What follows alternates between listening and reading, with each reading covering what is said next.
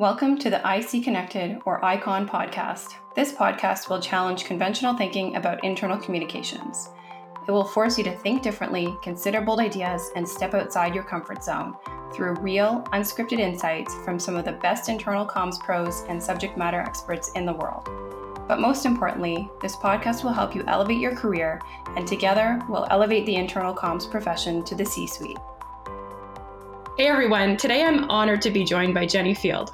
Jenni is an international speaker, author, podcaster, and business communication strategist. She founded her company, Redefining Communications, in 2017 to help organizations be less chaotic by improving communication internally. The experience Jenni has gained during her 20-year career in defense, retail, hospitality, and non-for-profit has contributed to the development of the Field Model and her book, Influential Internal Communication, which she published in April 2021. Thanks for joining me today, Jenni. Thank you for having me. Awesome. So I've got quite an extensive list of questions to ask you during our time together. I thought it would be good for you to just give us a quick overview of your career journey. Where did you start and where are you today? Well, I'll try and be as quick as I can. So I started my career having completed a degree in marketing. And then I went and worked in local government as a communications assistant, which I loved because it was quite broad and I was doing internal communications, media relations, elections, all those things. And I loved the press office side of that. So after being there for a couple of years, decided to go and really specialize in media relations. And I moved into the corporate function. So I went to work for a large defense company focusing on media relations for them, which was, again, excellent exposure and understanding. But after doing that for a couple of years, decided that it was quite formulaic and I didn't really feel like I was making a huge difference to people. It just felt a little bit cold, I suppose. And so that's when I started to look at internal communication, having sort of kicked off my career in a sort of generic space. So then I set up my first function in internal communication in the advertising space. Did that, then went to work for an agency that was an internal communications agency, and I was their marketing and business development manager. So using some of my degree skills, but in a very specialist space, which was excellent. And then having been agency side for a couple of years, missed the buzz of in-house. So came back into an organization where I was internal communications manager in the retail and hospitality space. And that's where I really sort of cut my teeth on communicating with deskless workers, navigating, politics internally and all those sorts of things. And I was there for about 6-7 years, and I left there as the global head of communications.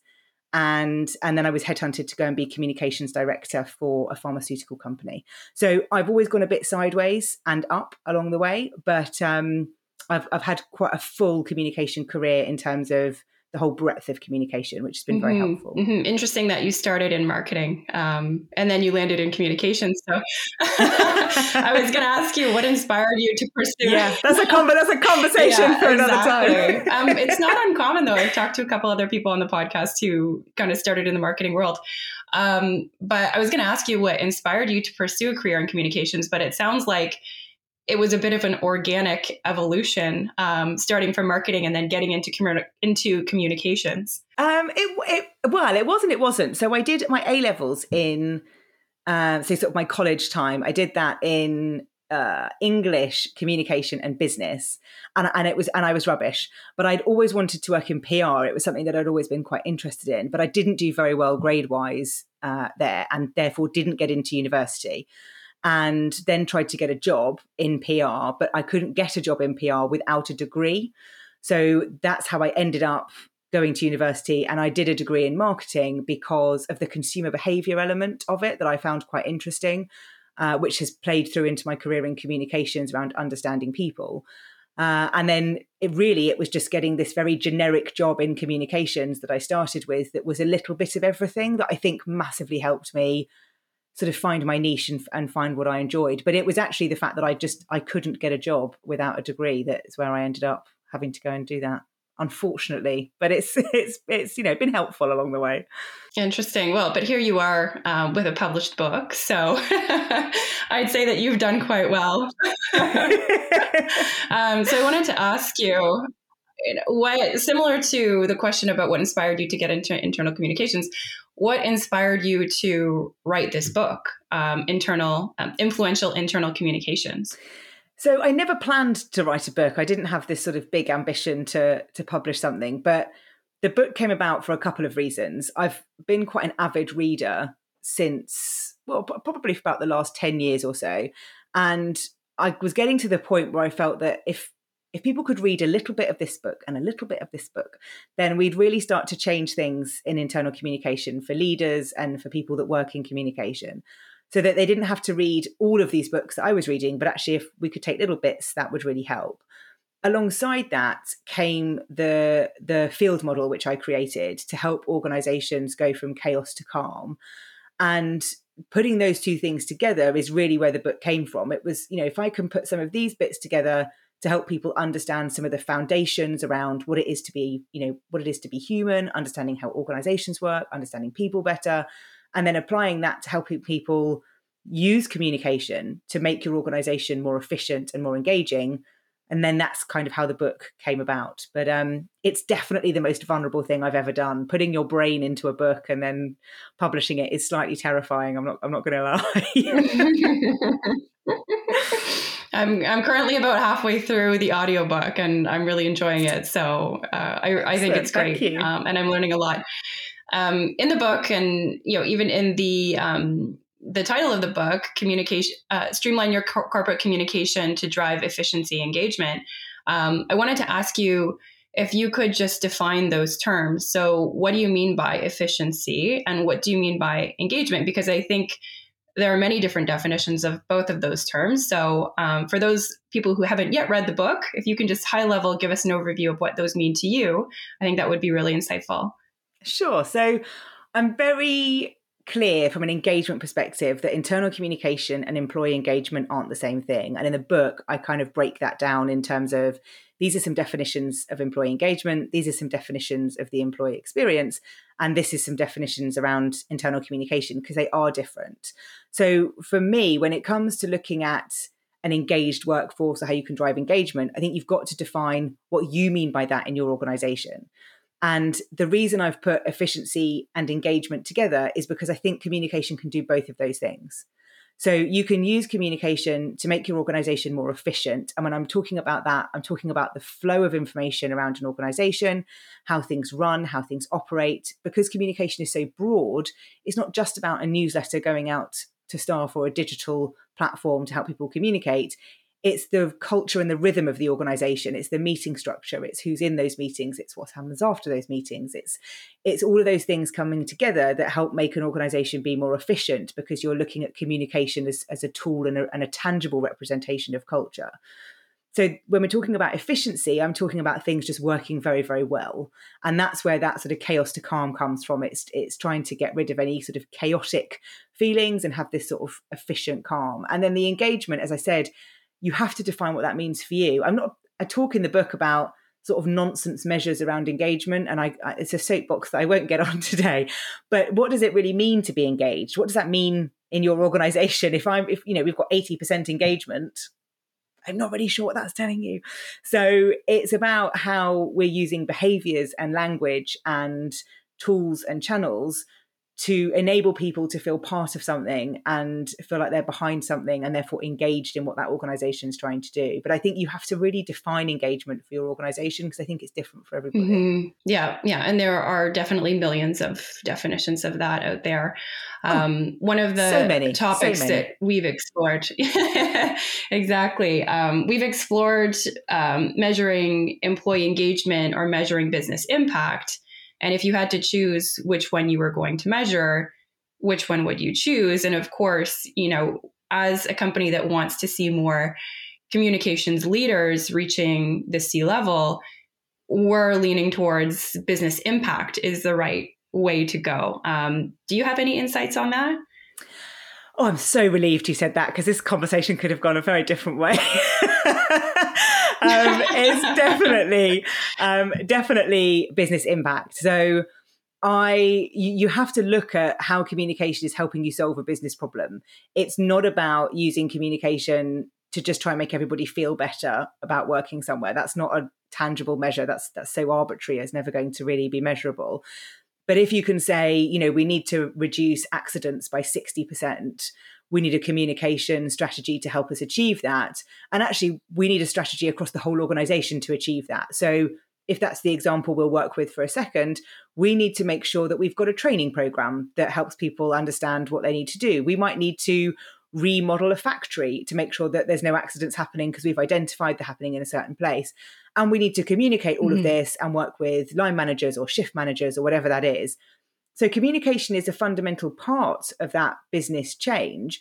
It's not the sole part of that. So I could sit there and say, how many people have read the intranet article about the change in factory layout that's going to help us reduce accidents? Or I can just measure whether or not we've hit that 60% measure and work with a team across the organization to help us hit that 60%. That's what I'm looking at. I'm not really looking at who's read an internet article or who's seen a poster or who's ticked a box to say they've attended a workshop. It's got to be a complete effort across the organization, and it's got to have hit the measure that we're trying to hit as an organization.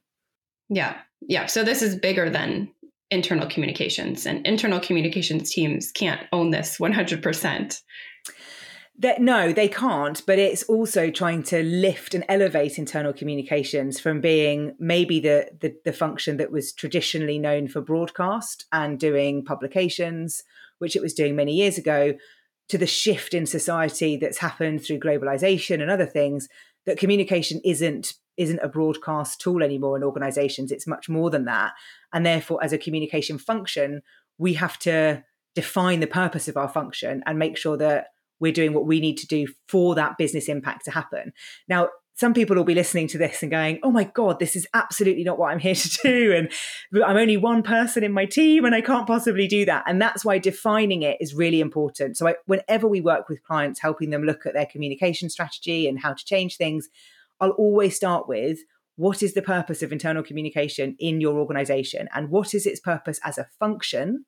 And how do you define internal communications more broadly? They're two different things. You have a finance function, but everybody may manage a budget. So you have, two different things to think about. Communication's the same. And that's where we have to start from. Otherwise, you're going to get dragged off into doing things that are not going to have the business impact that you really want to have. Have you seen in organizations where decisions are made, at the strategic level, and then internal communications is informed after the fact? So it's like, hey, internal communications team, we made this decision. Now go communicate it to the company. Is that something that you're still seeing happening? Yes, all the time. Yeah, it happens all the time. And it's one of our biggest frustrations. And I think it continues to come up because there's so much education needed around the fact that organizations are people, which is something I say a lot. And leaders often don't think about that. We can often get stuck focused on processes. If we're looking to grow an organization or we're changing it, we'll often get management consultants in to look at process and efficiencies and those things without thinking about the relationships that need to sit alongside that. And if you ignore that, then things will eventually come unstuck. They might not come unstuck straight away. You've usually got a couple of years and then they really start to fall off, but they will eventually become unstuck. So we still see it a lot where it's like, we've made this decision to, change the structure of the business or to introduce a new tool to help people manage their labor in the different units or whatever it might be. We've made this decision. Can you communicate it? And then you have to be that really annoying person where you've got, I've got a few questions because you're the one that's asking those questions. That's about, how do you want people to think about this? How do you want them to feel? What do you want them to do? What's the reality of this? This is the kind of questions they're going to ask. Have you thought about this? And that's so hard when you've got to have that courage to stand there and ask these difficult questions that you need to have answered in order to communicate this. But it feels uncomfortable because you're coming into something that's been done and then people feel like you're challenging them. And it's really, really difficult. And that's, for me, that's why I have the podcast. It's why I've written the book. It's why I talk at events, because the more we can get the word out there that this is what communication can do, the more we should be having those conversations early on. But I'd also sort of counter that a little bit with that comes down to you and your skill as a communicator. If you're having those conversations, you're demonstrating the right skills, you're asking the right questions, people will start to bring you in earlier. If you're not putting your sort of feet forward into that space, people aren't going to come and ask you to step into it just because they think they should. We have to kind of drive that change forward. I was going to say, wouldn't it be great if internal communications was involved, you know, when these conversations start? Wouldn't that be ideal? Yeah. And it would. But I think it's so interesting in the work that I've done, where we did some research a few years ago with the Chartered Institute of Public Relations, looking at the value and impact of internal communication. And we wanted to research and interview CEOs and also interview internal communicators and see the gap that was there. And the gap that's there is quite big, and it's still quite big now. This research was done, you know, a good sort of, you know, 6-7 years ago, I think, if not even further than that. But that gap still exists in terms of my business can function without communication. So it's never going to be so important that I'm going to come knocking on the door, because if I'm selling a product, you know, I need marketing, I need finance, I need my operations, and communication can sometimes still be seen as a nice to have. And as much as that makes communicators very uncomfortable, we have to understand the business side of things and how things work. So we have to put ourselves in that space to have those conversations, to ask the right questions, to be knowledgeable about the organization, so that people think about us coming in early, not just that we're there just to be the post box and send something out. Yeah, exactly. Yeah. And I've heard that before. One of the biggest skills that internal communicators should be focused on gaining is business acumen and truly understanding how the business works, because that's when they can be more involved in these conversations and hopefully get involved in this process earlier.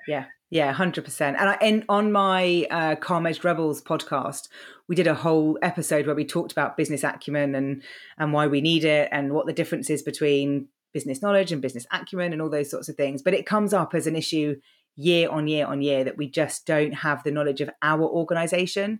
And I think that's the bit that's fundamental. And that's where I talk about that efficiency and how communication can help make your organization more efficient. That's through an understanding of how the organization works, how the business works. You know, what are the words people use? What do they care about? What are we trying to achieve? All of those things that are important. So shifting to efficiency a little bit, how do you think technology plays a role in efficiency? Oh, well, I think it can probably go either way, if I'm honest. So I think it's the whole technology and efficiency thing is really interesting, and has been made more interesting, I think, from the pandemic. So there's a lot of research that says we're more productive now we're working remotely, and some of that is due to technology. There's equally a lot of research that says we are less productive working remotely. And you can find reports and data to back up both. The worry around people saying they're more efficient because of technology and therefore can work remotely is that that's a feeling that we have. So we'll say, you know, yes, I'm much more efficient and productive because I've got all the technology and I can work remotely and it's fine. But that's a feeling. It's not necessarily a reality. So I think technology has to help solve a business problem. And if you're putting in technology that doesn't help solve a problem, then we have to question why we're doing it. So sometimes we can get a bit caught up in the latest, shiniest thing, but what's the problem that solves? And that's where I always come back to. And if we can't articulate that, then we need to go away and think about, well, maybe the solution isn't technology, maybe it's training, maybe it's behaviors, maybe it's a leadership issue. There's lots of different reasons why things can be happening. So technology can help, but it can only help where there is a problem that it can help, if that makes sense, because otherwise we're just going to plug in loads of technology without really any kind of, this is why this is helpful. And that's why, in my own experience, technology platforms don't always land well if you haven't thought that through. So I remember when we were rolling out a global digital platform in one of my previous roles, and I took over from the global team when I took over the function.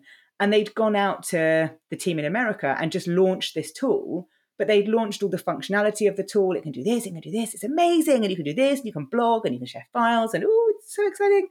And, you know, 3-4 months later, this team are going, I don't understand how this is helping us with our actual operational challenges. And so that's the bit I want to talk about. So when I went out there and did the workshop, I was like, forget the tool because you hate it because it's been so badly launched, and tell me what it is. Tell me what it is that you're struggling with. And then let's kind of build the tool in terms of kind of how you sort of build the sections or whatever to help you address some of those challenges. And then we can forget the functionality because that's irrelevant in terms of listing that off. It's about how this helps you do your job better, how you're more efficient, how you're more engaged, whatever you're trying to improve. And that's where technology will help. it's not just, you know, let's just plug this in because it's exciting. Yeah, because it's the latest and greatest tool. Totally. Yeah. And again, at Sparrow Connected, we're looking at, you know, how do we help internal communicators, you know, achieve a higher level, you know, become strategic voices within the organization. And so, you know, we're focused on the analytics, you know, what can these internal communications platforms and all of the activities that are happening and being, you know, all the communications delivered via this platform and technology, what is their impact on the business? And so we're really focused on, you know, the analytical side of it and really arming the internal communications team with really insightful data that's actually going to help them go to the C-suite and say, here's how we're contributing to X business problem. And we have data to back that up, right? Because without the data, that becomes very challenging. It's like, oh, we think it's working and, oh, people are opening the emails. And, you know, but that's not really, like you were saying before, it's kind of just a feeling, right? It's not based on facts and data. So do you have any thoughts on analytics and how internal communications professionals should be leveraging those to their advantage? So my main experience around analytics is making sure that it's aligned to what the leadership team are looking at. So we can sometimes think, you know, we have to have data, and you're right, we do need aspects of data, but we can get a bit lost in, I need some data, I need some reports to show my value and my worth. And I've done this, right? So I had a CEO who didn't really see any value of communication. It was fun. And they were very data-driven as an individual. So I thought, oh, I'm going to get all this data and I'm going to look at, you know, sharing this because I know that data is really important to them. And it just didn't work because I could have given them all the data in the world, but that's not going to change someone's mind. We don't make decisions based on data. We make decisions based on emotional feelings. So you've got to kind of join those two bits together. So what I ended up doing was listening to the words they were using when they were talking about everything else. And they used to talk about value all the time. What value does it bring? What value does it bring? And so I ended up going in and saying, I don't know what you mean by value when it comes to communication, which was a terrifying point in my career. I'm not going to lie. Walking into a CEO's office and asking that question could have been somewhat career limiting. And they said, oh, it's about risk for me. It's about risk. And I thought, oh, okay, this makes sense. So rather than coming at you with all this data and insight around engagement, how we can change things, I need to talk to you about how we can be less risky and how this is going to help our reputation and talk about it in that way. So it's still kind of data, but it's sort of pivoting it in a way that is aligned to what the leaders are looking for. So rather than we need to go and engage the US team in this new tool, I flipped that narrative to there's a risk they're going to spend £500,000 and I think we need to stop that. And it was like, yes, we need to stop that immediately. Go and fix it. So you're still using the data, but you're changing your narrative around it. And I think that's such a skill in the communicator to get that buy-in, to show that value is what's the story that data tells? And how is it aligned to what the leadership are asking you to do? Because if you just go in there with a dashboard, you might not get very far. I will caveat that and say it does depend on where you are as a function in terms. And I'm going to use the word maturity, which can feel a bit loaded, but it's if you're a brand new function, then you aren't going to have loads of data. Your measurement is what your measurement is. If you're a brand new function and they want you to put in a new platform, and they want that platform to help communicate and engage and just get information out there, then yes, looking at data around how many people are looking at things and their dwell time and some of those things are hugely helpful. So you've got to do what's right for where you are as a function and what you're trying to achieve and aspire to that real kind of business impact. So don't feel like you've got it like, oh, tomorrow I need to look at business impact. It depends where you are as a function and what you can do and what you need the data to do for you. I mean, that's the biggest thing. I've had to do things where we've had to use data to show how we're saving money year on year from we've invested in this tool. This is the annual investment. This is how much we save every year because of this investment. And that's really hard, but it's using data in the ways to tell the story that you need. Yeah, I love that. I think yes, you need the data, but you have to create the story from that data that's going to be meaningful to the CEO. And have an impact on the business. So that's key for sure. Awesome. So getting into a very pressing topic on technology, over the past month or so, there's just been an explosion of AI tools. I wanted to get your take on that. How do you see AI content tools specifically impacting internal communications as a profession? So I love this question, and it's a question I've been asked a lot in the last few months, and it's made me go, I need to go away and research this more because, and I am familiar with you know, ChatGPT, and I know where we're sort of looking at in terms of this worry. What was interesting in a conversation I've been having a few conversations about this in recent weeks, and it's very interesting because some people are saying this is incredible, it's saving me loads of time. It's giving me a draft of some content I can then edit and I can sort of play with. So it's helping me not have to spend time researching. That's really good. Other people are saying, I want to go and live in a cabin in the woods and I don't want to play with this. I'm almost in that camp. And then other people are talking about things in sort of lots of different ways. Someone said to me on a call last week, as part of a coaching group that I'm with, and they said, it's not the tool you have to fear. It's the people that can use the tool that you need to fear. And that's really stayed with me because actually we worry about the tool and what the tool's going to do. But actually, if you look at the people that are going to come in and say, I can use this tool, I know how to use it, and I can help you get stuff done really quickly because I know how to use this tool, that's the game changer. It's and is that person professional as a communicator? Are they ethically sound? Are they bound by a code of ethics? You know, all those sorts of things that we are trained in, that we learn as communicators. Are those people getting those skills and those insights to know that they're doing things kind of in the right way? And there's lots of AI tools that are for content, but also for drawing and art and things like that. And then how do you attribute that? And there's so much at the moment. And I think it's that sort of fear of the unknown, but there is this need to be skilled in it.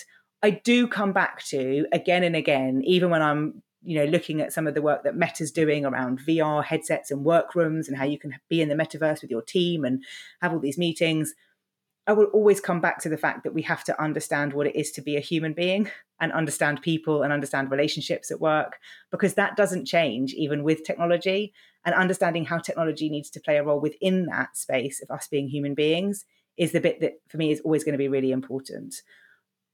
That said, we can't just ignore all of this stuff. So it's the ethics of it. It's the, can it be helpful? And it's just taking the time to understand. I think that's what we need to do at the moment is just, let's see kind of what's going on. Because if we go back in time, when there were fax machines and somebody would say, oh, you don't need a fax machine anymore because you can just attach this document and through your computer it will go off around the world, people were like, what? Yeah, that was scary. I'm sure. And now we do that exactly. Yeah. So now we do that completely normally without even thinking about it. So we can see how quickly things can change, and as a communicator the biggest thing is to not be left behind. So just getting enough knowledge that you can advise. You don't need the depth of knowledge, but enough knowledge that you can advise. Mm-hmm, mm-hmm. Yeah, because that is a question that the C-level might start asking the internal comms team.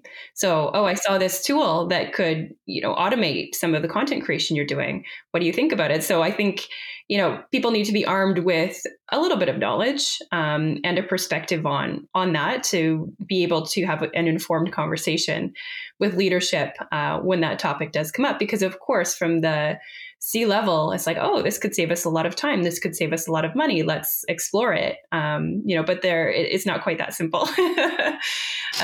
Awesome. Well, thank you for your insight.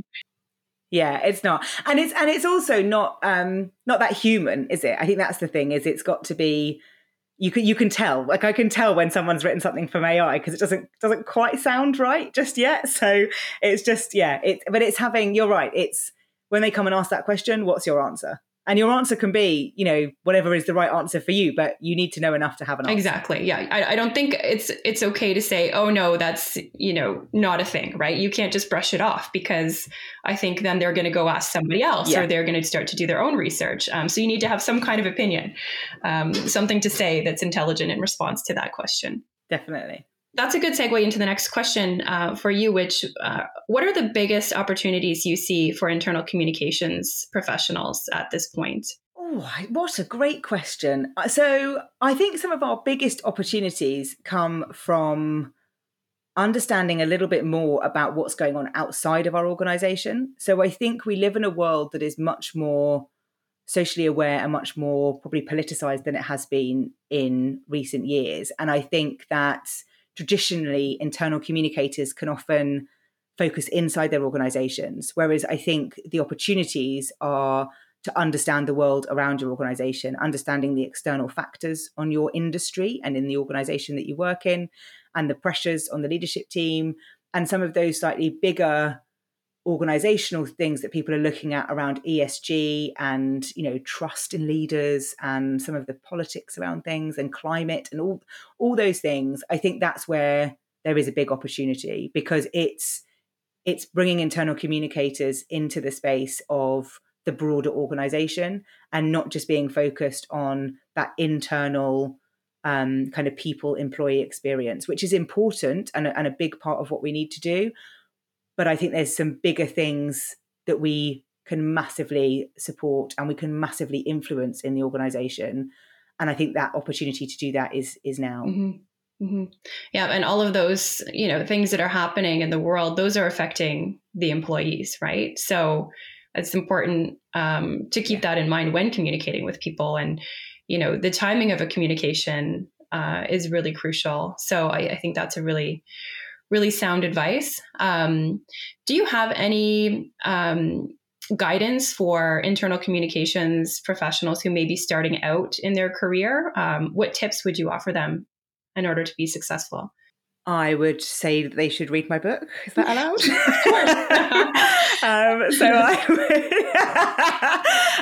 So I think there is a lot of content out there around communication. I'm contributing to that, obviously, but you have to think about how you're going to have an impact on the organization. So if you're just starting out in internal communication, understanding some of the fundamentals about, you know, human beings and how we work, and there's some really great books on this that you can read that kind of help us understand people. I've just finished listening to The Chimp Paradox, which is nothing to do with communication at all and is helpful for everybody to listen to, but it helps us understand how our brains work. And if you're starting out in communication, understanding some of that stuff as a starting point will just really help you.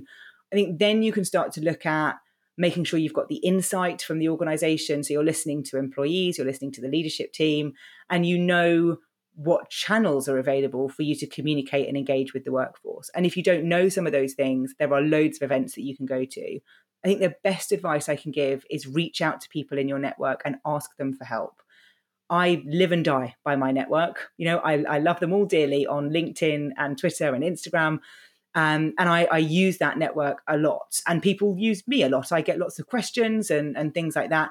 And that's what you need to do. Just have that courage to drop someone a DM, drop me a DM and say, I've just started. I don't really know where to go. There are people that do mentoring service. There are professional bodies that exist, but it's about finding the right people for you to connect with that will help you, and the right events that would help you connect and network with people. And that's the biggest thing for me. Yeah, that's great advice. And there is such a strong community of internal communications professionals that I've seen on LinkedIn, and people are always so receptive to a conversation, and always so helpful with so much experience and so many insights to share. So that's excellent advice and a great place to start. Where do you hope to see the internal communications profession in 5 years from now? So where I'd like to see it and where I actually think it will be are probably two different things. So when I look at the trends in internal communication over the years, there really isn't a lot that changes. So if we look back over around 10 years, it's the same stuff that comes up year on year. And that's because some of the stuff is hard, and it's easy to just not do that because it's too hard. So we'll just focus on introducing a new digital tool rather than training our line managers in communication skills, because that's going to take time and budget and you know, it's not as tangible and not as visible. So I think where we will be is probably very similar to where we are now. I think that what will be interesting in 5 years is how different the workplace is. I think we're still stuck in this hybrid working noise around location, which to me is not the right thing we should be looking at. We should be looking at how we can reimagine work for every worker.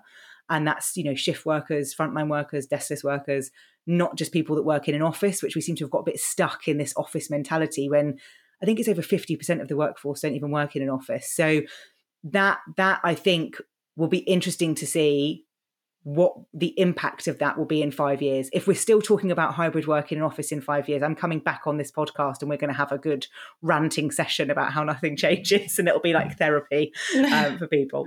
So so I'd like to see that shift. I'd like to see internal communications really playing a role in communicating and helping organizations be efficient and engaging in a much more modern way that is away from some of the traditional ways of working. So that's what I'd like to see. I can't see the tech stuff moving that quickly. I think 5 years, I think we'll have a bit more, but I think some of our technology inside organizations isn't where it needs to be. You know, even conversations we have with clients around, have you got the HR data to pre-populate information about people in the platform? And it's like, no, we don't. So until we have some of those things done, I think the ambitions around some of our tech digital world is probably a little way off. So, I'm not sure, because I think we're still in this awkward post-pandemic phase to see where things start to land around sort of workplace culture and things. Yeah. There are still companies, I'm based in Toronto, but there are still companies here who are slowly doing that shift, saying, okay, everybody has to come in 3 days a week. And then, you know, in 2 months, you're going to have to be in the office 4 days a week. And so there's still a lot of that transition happening, and there's resistance from employees. So it's a little bit chaotic. But you mentioned reaching. Yeah. And it's such an interesting topic. Mm-hmm. Totally. We'll see how that plays out, right? And where people land, and does that lead to people seeking fully remote organizations over in-office organizations? Let's see. But you mentioned the deskless workers and how that is a huge part of the workforce that's often neglected or left out from communications. And I see that as a huge opportunity, because regardless of whether your office employees or your desk-based employees are in the office or at home, we still have this other huge segment of the workforce that is going to be deskless and remote and on the front line. So how do we actually involve those people in critical communications, and how do we keep them connected to the company? This is something that, I think there's a huge opportunity to figure out. And hopefully in 5 years, if we come back on this podcast, we'll have seen some progress on that front. Yeah, I think we will. I mean, if I think back, we published a research paper in 2019 called Remotely Interested, which was designed to look at how do deskless workers want to be communicated to? And we're actually going to be re-looking at that this year.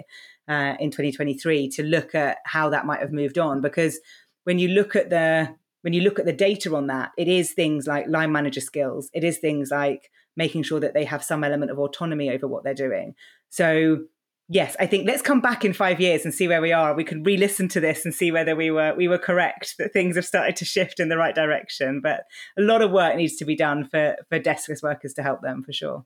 Awesome. Well, it's been such a pleasure chatting with you today, Jenni. Thank you so much for joining me on the podcast. One final question. What's the best way for our listeners to connect with you? Well, thank you for having me. And the best way, I would say, is LinkedIn. So I'm on there quite a lot, and just you can search for me with Jenni Field.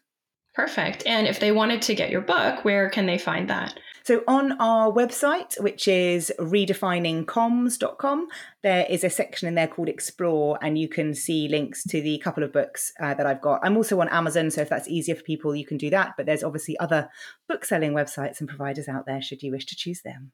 Perfect. All right. Well, thank you so much, Jenni. I hope to talk to you soon. Great. Thank you so much for having me, Julie. Thanks for listening to the ICON podcast. This podcast has been brought to you by Sparrow Connected. Head over to sparrowconnected.com to learn more about the internal comms platform that is elevating the internal comms profession, and be sure to follow WeLeadComms on LinkedIn.